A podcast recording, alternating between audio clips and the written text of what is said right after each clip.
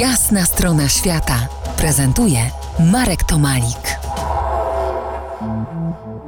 W studiu Mateusz Waligura, specjalista od wyczynowych wypraw w najbardziej odludne miejsca planety.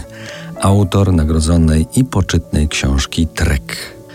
Mateusz, na zakończenie naszej rozmowy chciałbym, abyś, abyś się zastanowił nad powodami wyboru takiej ścieżki życia, jaką wybrałeś. Z jednej strony bardzo pięknej, z drugiej bardzo trudnej i stojącej w sprzeczności z tym, co większość z nas nazywa normalnym życiem, czyli praca, dom, rodzina.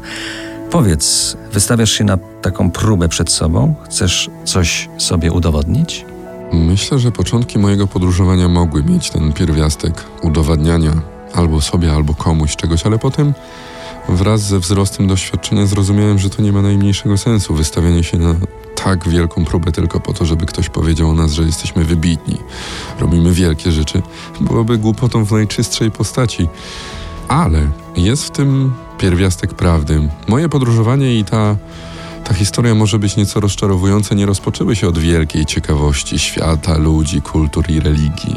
To może moim, chcesz pobyć w samotności? W moim przypadku chodziło chyba o brak akceptacji, który odczuwałem na, na pewnym etapie swojego życia.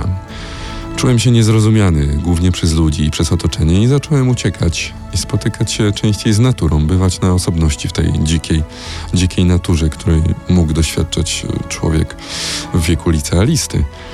I wtedy się zaczęło. Wtedy zrozumiałem, że w naturze czuję się dobrze, że czuję się w pełni przez tę naturę akceptowany, że rozumiemy się wzajemnie i kiedy spojrzysz na przekrój tych wszystkich wypraw, które mam w swoim dorobku, to wszystkie związane są z tym, że jeżdżę w miejsca, gdzie nie ma ludzi, w miejsca, gdzie spotykam się z tą naturą cały czas, gdzie panuje niezmącony spokój i cisza, bo cisza ma naprawdę dużą moc.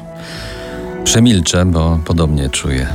Napisałeś fajną książkę o krótkim, ale wiele mówiącym tytule Trek. O czym tam piszesz?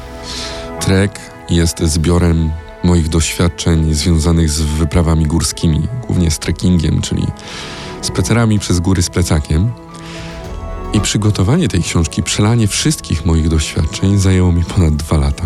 Dwa lata niemal codziennej pracy, więc jest to chyba jeden z pierwszych takich zbiorów, taki poradnik dotyczący wędrowania po górach w Polsce.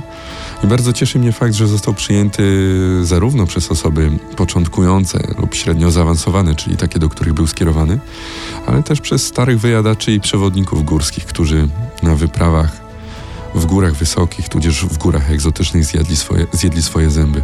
Jest to dla mnie dosyć duże wyróżnienie i cieszę się, że ta książka przypadła czytelnikom do gustu. Mateusz, życzę Ci wytrwałości, przede wszystkim szczerości, którą podzieliłeś się ze słuchaczami RMF Classic, bo to w dzisiejszych czasach, myślę, duży skarb. Oczywiście trzymam kciuki za Twoją kolejną wyprawę do Australii, być może także z wykorzystaniem moich map.